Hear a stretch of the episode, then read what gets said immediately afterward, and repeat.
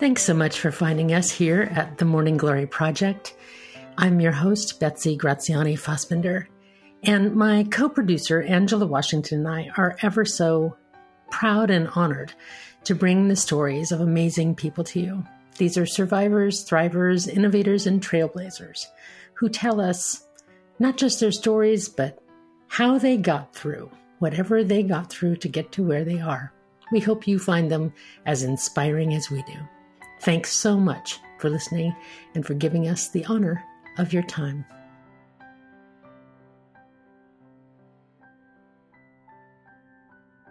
I am so very happy to welcome to the Morning Glory Project Gina Frangello. Gina is the author of Every Kind of Wanting, A Life in Men, Slut Lullabies, and My Sister's Continent. She's an author, editor, book reviewer, and journalist, published in lots of prestigious journals and other kinds of publications, as well as having been, I just learned, an indie publisher herself. And despite these many accomplishments, Gina has come to wider reputation now for her latest book, a memoir, Blow Your House Down, a story of family, feminism, and treason. Blow Your House Down was called Searing, Honest, Heartbreaking, Heartmending, and a Hell of a Ride by Rebecca Makkai, the author of The Great Believers. Part memoir, part social commentary, this poignant book of raw candor does what its title implies it blows the house down. Departing from the customary expectations of women's memoir and daring to tell the truth about being an imperfect woman who dares to rise after making some mistakes in her life.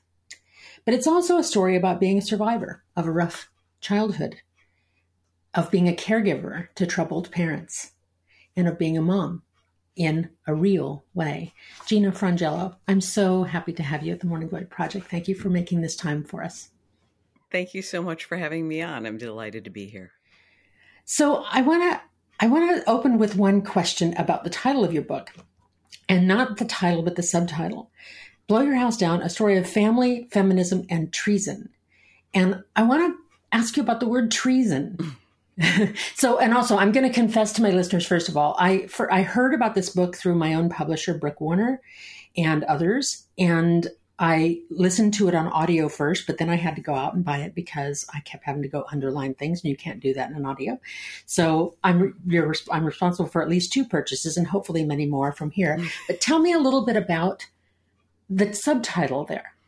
So there is a moment in the book um, in which I talk about the fact that despite war and genocide and Halliburton and all the things, right, um, that for women, we often are really led to believe culturally, even in the contemporary era, that literally our worst possible crime could be to sexually transgress the boundaries of the heteronormative nuclear family.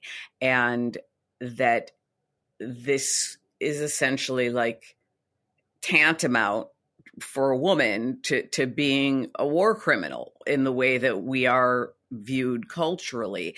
And so I, want to make clear straight away that I so I have an affair in the book. Um, the the book is not um, a, a, treatise on how you should go out and be unfaithful or, or anything like that. It is not a pro infidelity book, but it is a book about the fact that we do not view infidelity in men in these same terms, and that you know these sort of human very ordinary, although also very devastating foibles that a person has as an individual when you are a woman, particularly when you are a mother, can be amplified such that they appear to be equal to just the worst possible thing that a person could ever do.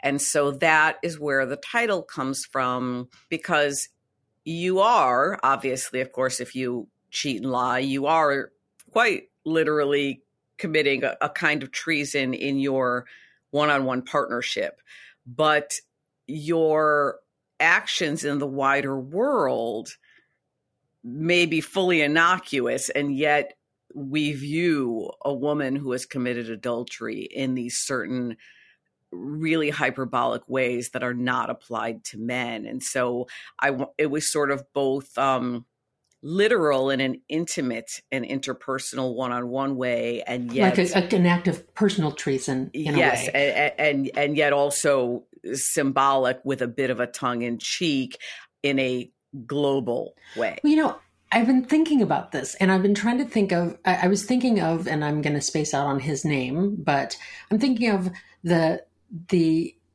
politician who, you know, took a walk on the Appalachian Trail. Oh yes, really, yes, yes, right, with his Brazilian lover. Really, with right? his Brazilian was she, lover. Was she, was she Brazilian? I think, but something but yes, Argentinian. Um, I think. Not that that makes any difference at all. Who was that? What was what was his name? I, I forget his name, but you know, nobody talked. I mean, first of all, it was a big scandal and lots of stuff and all the because it's so absurd. But he's an elected official now, and nobody talked about him ruining his family. I mean, I'm sure they did for five minutes, for you know, five but minutes. but but like, but of course, most male politicians, um, you know, historically, like all the big name ones, with with a few exceptions, eh, have have committed infidelity. But further, I would say that it's not even really, unless you are an elected official, it's not an, an area of much public interest in men. You know, I mean, well, that's the other thing too. I, I think I heard you say once, if I was a man, there wouldn't be a book. There wouldn't be a book. I mean, you know, maybe if I were a man and it was 1920, yeah. I would be writing a really radical book about like oh i transgressed societal norms and i i fell in love with someone else and and you know then ended up married to them. You know maybe if i were in hemingway's era. But but at this point for a man that's not even a story. Um it's it's it's just a very ordinary part of life that is really painful for the individuals involved, but that is not of much societal interest and doesn't much define a man's identity outside of what, for example, his ex-wife or children may think of the fact that he did that you know?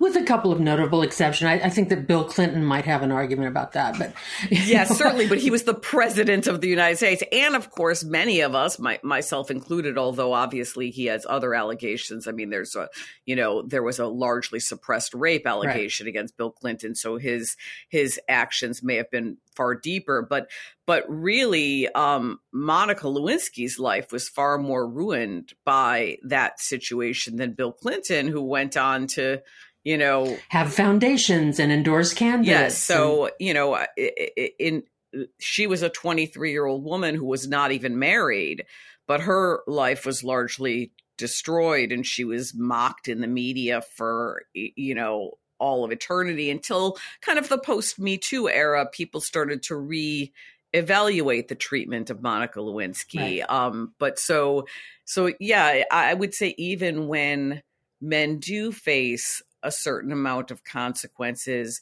many people find it ridiculous, and often the woman with whom they were involved is facing even steeper consequences. I think for for anyone who's written memoir of whatever kind, if they've been at all candid, if they've been at all open about and and not made themselves just the hero of their own story right. if they've been a flawed person it's a vulnerable thing to mm-hmm. live out loud in this way and perhaps as an indie author you might have thought you'd have such a small little audience that it'd be I did, in and, fact, think that, Betsy. yeah, I'm sure you did think that, and did, and yes. nonetheless, because of a conspicuous New York Times review and things, it's gotten wider play. Right. And so I'm wondering what that's like for you, and perhaps for your loved ones, to be conspicuous in in in an otherwise anonymous life in lots of ways. Right. Wondering what that's been like for you, and what what it's been like for you to have the reverberation with readers too, with with people who read it.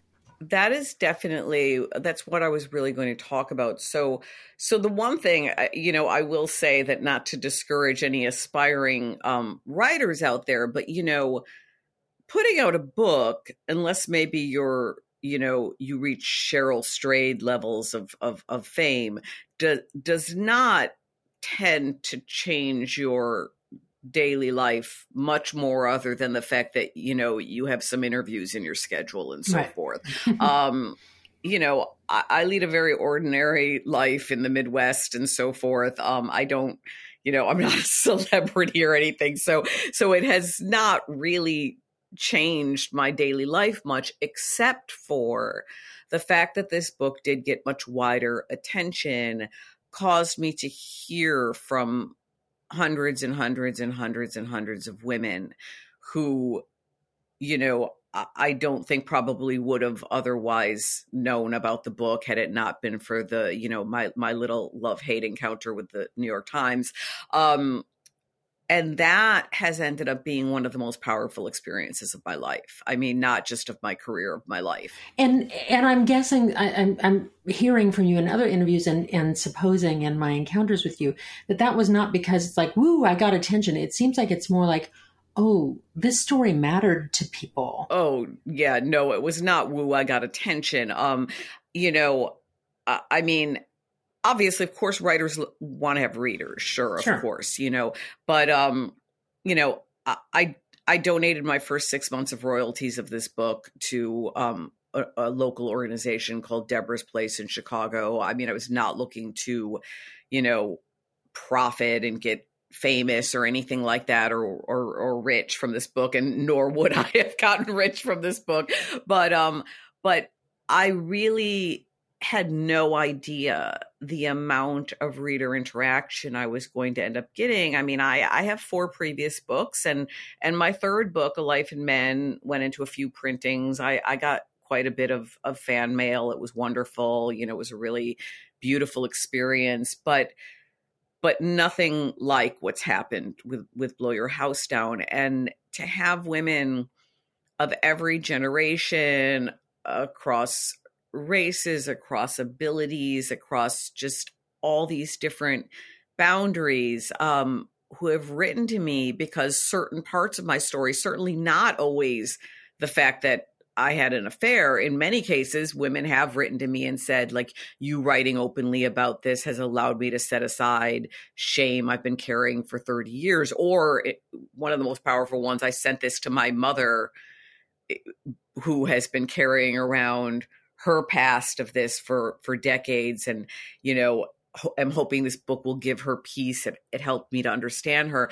But in other ways, too, people who are caregiving their elderly parents, people who have made mistakes as parents, as mothers, people who, you know, are living in marriages that they they don't know how to get out of because maybe the marriage isn't so bad that they feel they have a reason, but they're profoundly unhappy. Um, and also many, many breast cancer survivors and other people who have had illnesses, chronic pain, disabilities, who have reached out and said, like, you've written about your body in this honest way that has made me mm. feel like I can – speak about my body differently or I can understand my own body in a different way with less shame. And so for me, it's ended up being as though all these different readers, we talked about this on a on a an interview you were at the other night, but as though all these different women are living in these kind of bubbles, you know, if we can imagine the bubbles, because in the COVID era, we sometimes sit in a bubble outside right. at a restaurant, but it's like we're all in these little bubbles of shame, believing that we are the only one who has had these, you know, unnameable actions or thoughts and so forth. Well, so let's talk about those. Not only the unnameable actions, and and so to to summarize it, and this will not be a spoiler because it's been so out there, but you had an affair, a very long affair with somebody who you really really loved. You were in a very troubled marriage, and you ended up leaving that marriage, and and you are indeed married to the man that you that you were involved with. And happily so, I'm gathering. Yes. So again, this is not an endorsement for infidelity. We're not saying that's a great thing. And and and I I detect in your story too that while you felt the the need to do what you did, it was the deceit and the the lie that that you felt badly about and the damage that it caused to people. Absolutely. So, so you know, I want to separate guilt and shame here. You know mm-hmm. that I, I often I'm, I've been a therapist for a long time. I've I've often heard myself say to people, you know, save guilt for when you do something bad. You know, we should feel guilty when we do some, when we hurt people, when we do something bad. That's a good thing to feel. If you're a human with compassion, that's a good thing. But guilt and shame are very different things. Right. Guilt, yes, they I, are. In John Bradshaw's world from many years ago, he says guilt is I did something awful, and shame is I am something awful. That's uh, it's a, a, a very wonderful distinction, and I think um, you know, particularly for for for women and for mothers to do something awful, to do something for which you have earned the right to feel guilty, right? You know, you've you've done right. something that was wrong towards a person who you've made commitments to, promises to. Um, once that translates into I am something awful, I am worthless. I am unlovable. I am unredeemable. We not only of course that's kind of a crime against ourselves in in staying stuck there but it's also really very much a crime against people who are reliant upon us in any way um to love them and be a, pro- a, positive presence in their lives. Well, because then they, they can't be flawed because then you can't love them either, right? Is that what you're kind of saying? Well, it's also just, um, you know, I think it's as simple as asking oneself, like, do you want to, for example, have a mother who despises herself? Is that a healthy situation? Do you want your mother to think that she is a piece of shit? Um, I, you know, it's funny because when I, I, used to teach parenting class, and I used to say, you know, our kids don't get their self esteem because we tell them they're wonderful. They get their self esteem by watching how we respect ourselves. We're the model for how to regard yourself and and so for me it's been really really important i mean i still wrestle with guilt i'll sure. never stop you know i mean i was raised in a very close knit Italian American family. My best friends are people who I knew when I was 10 years old. I lived with my parents as an adult. They lived downstairs from me for 20 years. You know, loyalty is an extremely high value to me. And I transgressed that in a really real way. I believe absolutely fully across the board that a woman a man, anyone should have a right to leave a relationship that is no longer working for them. I went about it in an absolutely ridiculously bad way. Um, that being said, that was a finite three year period of my life where I was having this on again, off again affair and finally confessed it. And afterwards, at the age of 46 or 47, I had to make a choice of like, do I continue to define myself by my actions of these three years, which are still sort of shocking and bizarre to me that that I did that because because it's it's different than you view yourself because it's different from the way I had ever seen myself right. or from the way I had previously conducted myself and so you know, so do I continue to stay trapped in this sort of, you know, sinkhole of guilt that then transforms into lifelong shame? Or do I ask myself, how do I get out of this hole and continue to be a person I can believe in and that my kids can believe in and that my now husband can believe in and that my friends can still believe in and that you know it is absolutely painful to know that you really hurt people. But also, the only thing that we are ever guaranteed of in life is change, and to give myself permission to believe that I could continue to go on and I could continue to believe in my ability to be a worthwhile good person who others can depend on and i think that when you talk about you know there are a lot of um studies about like second marriages have like a 60% failure rate in terms of divorce. You know, uh, if someone's cheated once, they're more likely to cheat again. I think a lot of that has to do with how we now view ourselves as we go forward. Again, it's that difference between guilt and shame. Like, guilt is, I cheated and that was a bad thing to do. Shame is, I am a cheater that's right. Right. That's exactly right. And so right. if I am a cheater, then I'm bound to do that again. That I'm hopeless. To, I I'm did hopeless. this thing. Right. I rue that I made the choices the way that I made them. That's exactly right. That's exactly I do right. it differently. It's you know the Maya Angelou. I did then what I knew then. I know better now, so I do better now. Right? It's that that sort of feeling. Yes. That's that's growth, right? And who hasn't made a mistake? Who hasn't? That's right. And and you have to believe in your ability to not just continue the same patterns over and over again. Um, you know, I I did come clean about my affair on on purpose eventually it took too long um but you know but eventually because i you know i had realized it took a while but i had realized that you know no one is entitled to be kind of the the the puppet master of a system in their family where they're they know what's going on and other people don't know what's going on and in a Oh, sense wait. you Let me go back to that. What are you? Tell me this notion of puppet master that you felt as though because you held the secret. So I felt as though I was, in a sense, taking more agency in the life of someone else than they were being permitted in their own life. Right? My my Meaning your ex- first my former my former spouse, and and that if he did not have all the information, Mm. he was leading a life that I was, in a sense,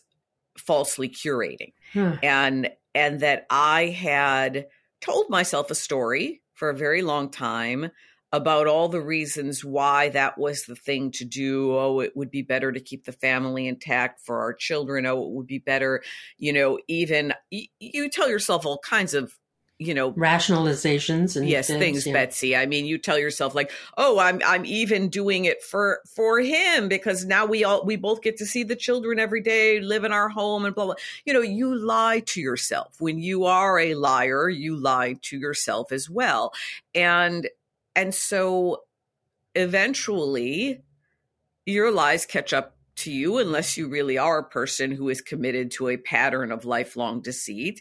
And and eventually i realized that it should not be in my power or anyone's power to know more about someone else's life than they know about their own life and therefore to prohibit them from making decisions that they would very likely make if they knew all the information If they know all the information, they might leave, or that's correct. or, or they in might fact, stay, or they might, you know whatever. right i mean and that's the thing you can you can then go in any different many directions. Will we have an open marriage? Will we stay together for the sake of the children and lead separate lives? Will we divorce amicably? Will we divorce vitriolically and never speak again? You know there are there are a lot of choices available. I have to I have to say, Gina, as a therapist and as a person living on the planet with lots of acquaintances, friends, and books I've read, I've never heard somebody talk about that particular aspect of infidelity, of feeling as though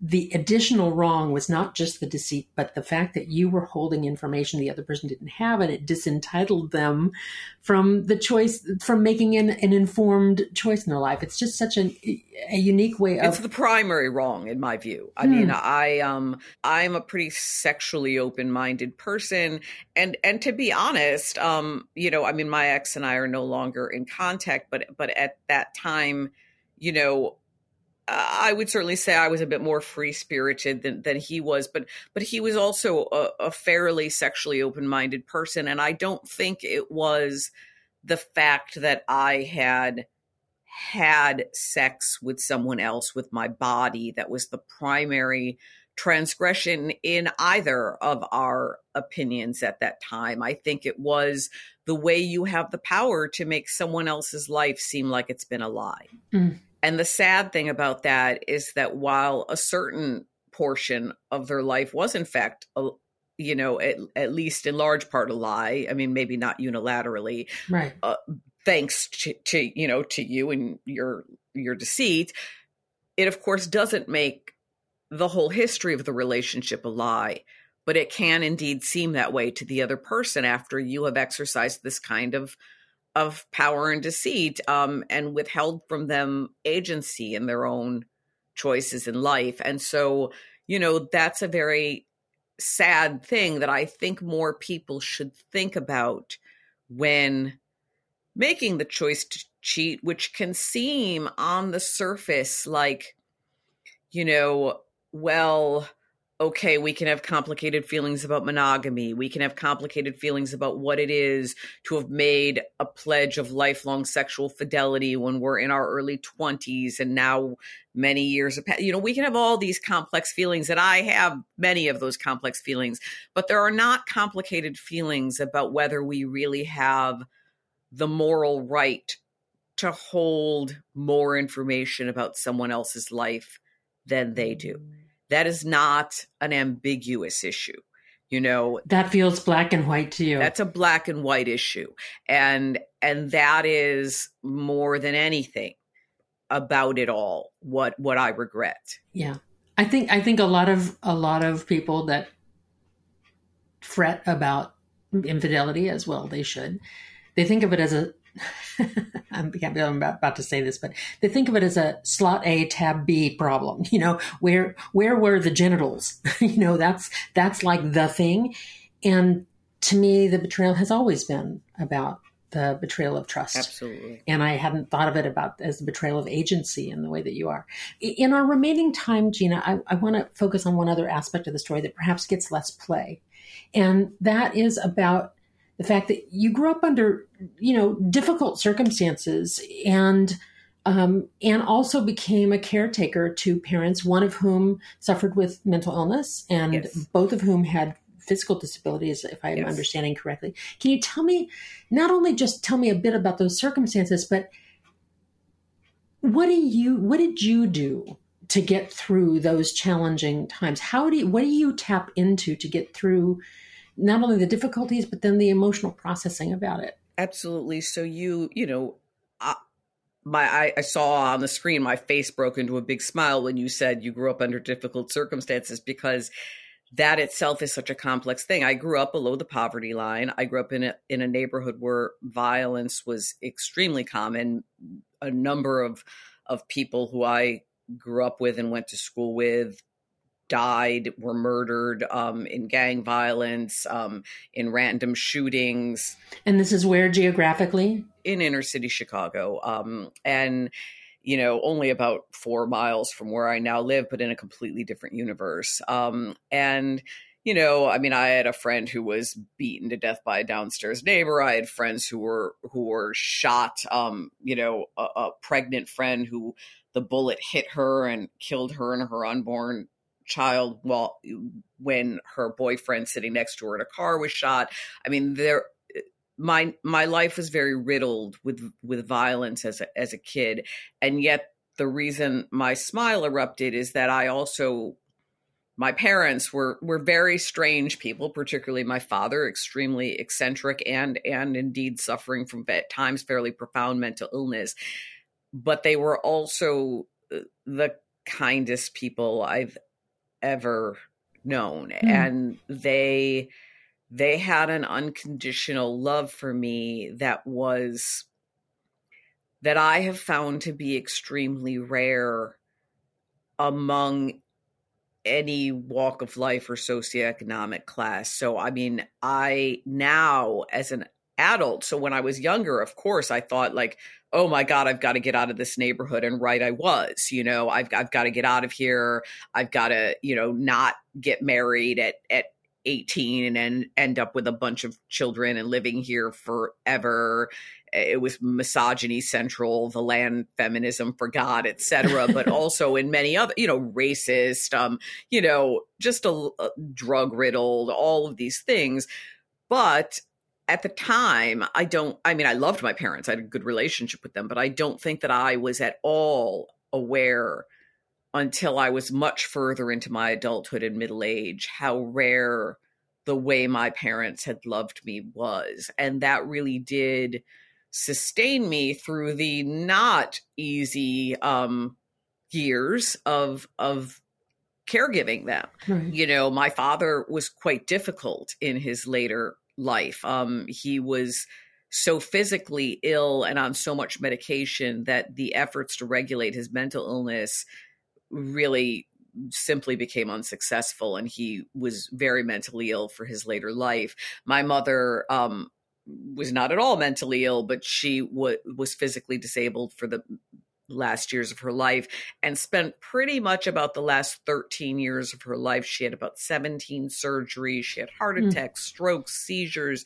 you know, uh, brain bleeds, a broken neck. I mean, just all of these different things happened mm. to her. So, diverticulitis, the partial removal of her colon. I mean, it, I wrote an essay once called Our Collective List of Maladies. My parents had so much go wrong in their later years that it was very emotionally and physically trying to to be their caregiver while also raising three young children and and working.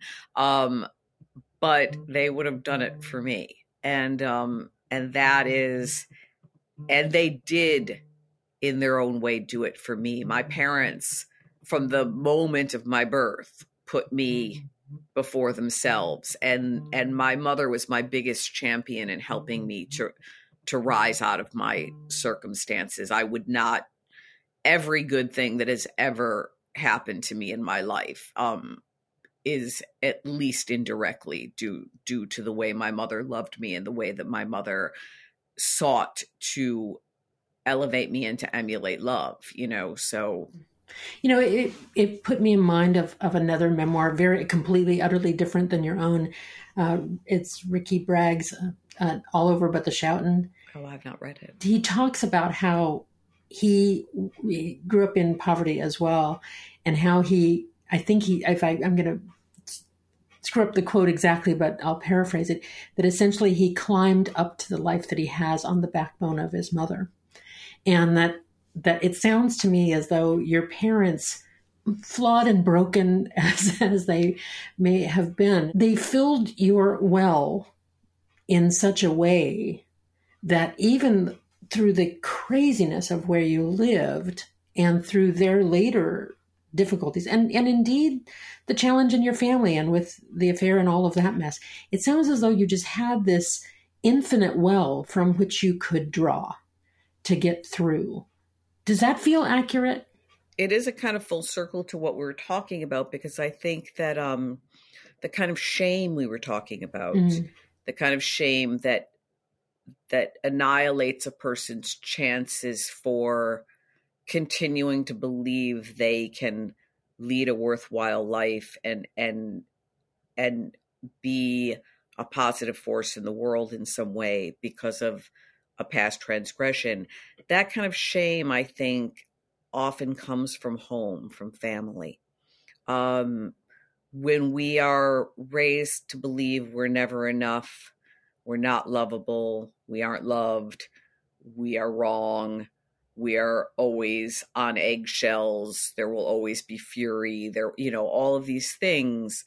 It's very difficult to believe you can come back from anything because the very first thing you ever will do wrong is just a confirmation of what you feel your family has always communicated to you about yourself which is that you you don't have worth. Or that it's very conditional that's right. You have worth until you transgress. And once you've done it anything wrong, no one will ever love you again. You'll never be worthy of love again, etc. And and this sort of thing can really breed um it's it's kind of like it's sad to say that it can breed a kind of narcissistic self-loathing, but it, it, it can because it's it is it really makes if if parents do not love you properly, it really can make you feel as though you are somehow singularly damaged and singularly wrong mm-hmm. and and make you very very focused like a laser beam on on yourself and your wrongness and i think when your parents do love you and believe in you and sacrifice for you, even though they are flawed people um, and have done things wrong. My mother didn't do the kinds of things I did wrong. You know, my father made more mistakes than than my than my mother in their marriage. But um, but you know, you also see that a person doesn't have to be perfect to be worthwhile and you also see that a person can have flaws in one area and continue to be valuable lovable good in other areas and so you know, they do instill in you this sense that you're not just one thing. You have a sense that I mean, my parents knew me. You know, they they knew me. They raised me in a very tiny apartment where I lived in a closet under the stairs because it was a one bedroom apartment. Very Harry I mean, Potter. you, you know, I literally it was like you know, obviously, of course, it wasn't. The ceilings weren't as low as in the Harry Potter films, but um, but you know, but but we we knew each other very intimately, and oftentimes when I go to my worst places of kind of like guilt or or gnashing self-loathing, like I will say to myself, like, do you think that the person who your mother invested all of this belief and faith and love in and who gave so much back to in love to my parents like that this person is just let's disregard their opinions entirely. I, I'm I'm now worthless. Oh, they're just fools or they're insane. right. I, and and in many ways that love kept me anchored in the belief that I absolutely had to keep I had to keep going and I also had to find a way to continue to be a, a, a good parent despite my errors to do what you're to your for your children what they did for you in that best way which is also to say too that for those of us who had parents who were equally flawed but perhaps less consistently loving or were dangerous or treacherous in some way right. i think that that for those folks they have to find that unconditional love and and Absolutely. like the well is empty but they've got to learn to fill it that there's a a, a game of catch up in yes. the love like you have this infinite well and they're having to forever fill it you know? And and in a healthy way they fill it by choosing people who love them in this way in this unconditional loving accepting way. And if they're broken and they can't quite then they keep filling it with an an impersonation of that you know some kind of imposter love. It's very difficult um but you have to i think learn a, a, good friend of mine a woman friend of mine who was pretty abused by by her mother and very neglected by her father um, we talk a lot about you know how she's had to learn to mother herself mm. how she's had to learn to fill her own well um, because while i think it is very tempting when you're young to find other people who will be stand-ins for your parents and love you differently and love you more unconditionally love you more healthily etc ultimately we cannot be reliant on another person to give us a sense that we're worthy to take up air. Right. And if that person turns out to have feet of clay because in fact they are human and they betray us in some way or they they leave or you know it doesn't turn out to be a, a good relationship any of those things then where are you? You have to be able to somehow find it whether therapy whether you know inner journeys. You have to be able to find it within yourself but i also do realize that when you have parents like mine you are able to come to that more easily and it's given me a space of of very deep empathy for the fact that this kind of love from one's parents is rarer than it should be. And that you know if i having been loved that way still made mistakes in my own love relationships how much more challenging it can even be to be someone who was not given a proper model of love and then is told mm-hmm. that they should be a, a perfect spouse, a perfect parent. You know, that pressure is what do you do with that when you've never had that modeled for yourself? It's very, very hard. Just even learning to recognize it. Yeah. Well, I mean, it sounds so cliched, but because it's so true, I'm going to say it. It really does all come down to love. I, I always I have this quote of Hemingway's that I love, and he's uh, excuse me of F. F. Scott Fitzgerald's that I love, and it says, "In the end, we were all just humans, drunk on the idea that love and only love could heal our brokenness." And it does come down to just simply that. So thank you so much. Thank you for writing this beautiful book, um, it, this challenging, not easy book. I'm going to tell you, it, it took I took a couple of runs at first, and then it became really worth it. It's it's a revolutionary kind of writing and a revolutionary kind of way of looking at things. And I'm so pleased to meet you and hope that our paths will continue to cross. And thank you for being part of this Morning Glory project. Thank you, Betsy, for having me on.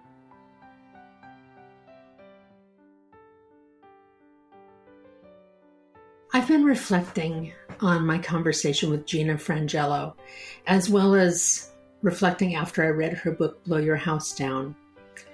And in both the conversation and the reading, I came away with lots and lots and lots of extra blooms to learn from. Blooms about feminism, about writing, about all kinds of things.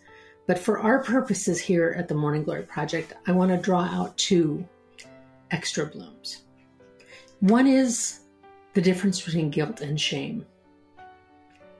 I used to tell people that I think I have an overactive guilt gland and that I felt guilty for things that I wasn't responsible for at all. And that's not a good thing. That's just, that's personal lack of self esteem, whatever that might be. I, I no longer have that, by the way. I've had some treatment to keep that from happening. But I think guilt, in and of itself, applied rightly, has gotten a bad rap and shouldn't. Guilt is what we should feel when we do something that's outside of our value system, something that we know is wrong, something that harmed someone else. The guilt is the pain that keeps us learning and growing and changing and keeps us from doing something again. So, guilt attached to that means I did something bad. I feel badly about it. I don't want to do that again. I may need to fix something. That's a good thing. You know, sociopaths don't feel guilt. Lots of criminals do not feel guilt. Lots of criminals that aren't in jails don't feel guilt. They only feel remorse about getting caught. And that's a different thing. Now, guilt, I said, is a good thing when appropriately applied, not when it's not. But shame is another matter. Guilt is I lied, or I cheated, or I did something that I knew broke a promise to somebody and I feel badly about that. That's a good thing, right? But shame isn't I did something awful. Shame is I am something awful. The work of John Bradshaw decades ago taught us this difference. Shame isn't I lied. Shame is I'm a liar. Shame is I'm a cheater. And that sounds like an unfixable, fixed thing, doesn't it? And it doesn't offer any opportunity. Shame causes people to tear themselves up, to continue to act shamefully, to feel terrible about themselves, and to try to drown that shame in lots and lots of self harming behaviors, or to express it in behaviors that continue to harm others. The expression hurt people hurt people. people who are damaged hurt other people, and I think that's about shame. So that's extra bloom number one. But extra bloom number two is about love. And I like that one too. Gina talked about how through everything, though her parents are flawed, they were flawed and broken people, they also loved her deeply, unconditionally, with her flaws. That I know you're, you're not perfect, but I love you feeling. Now, not all of us are blessed to have that in the parents that we were born to, but perhaps we find it elsewhere. We find it in friends, we find it in surrogate parents, in mentors, in teachers, in new partners that we choose. And I believe that when you have that unconditional love, when you learn to recognize it and welcome it, it becomes a well that you can draw from in troubled times, that you can draw from at a time that you make mistakes. If I know I'm unconditionally loved, I can go to a friend and say, Wow, I blew it. I'm so sorry.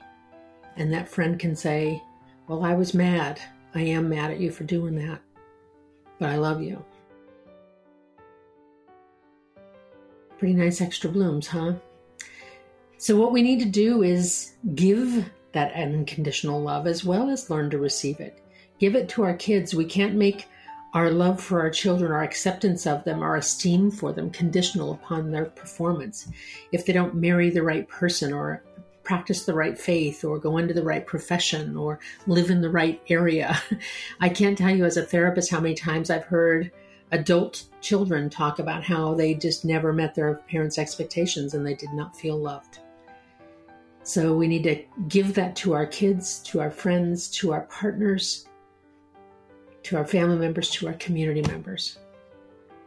Pretty nice extra blooms. So wherever you are, I hope that you are shunning shame, using guilt to make changes, and giving and receiving unconditional love. Because that will help you to bloom. Thanks for listening to the Morning Glory Project. I'm always honored by the gift of your time.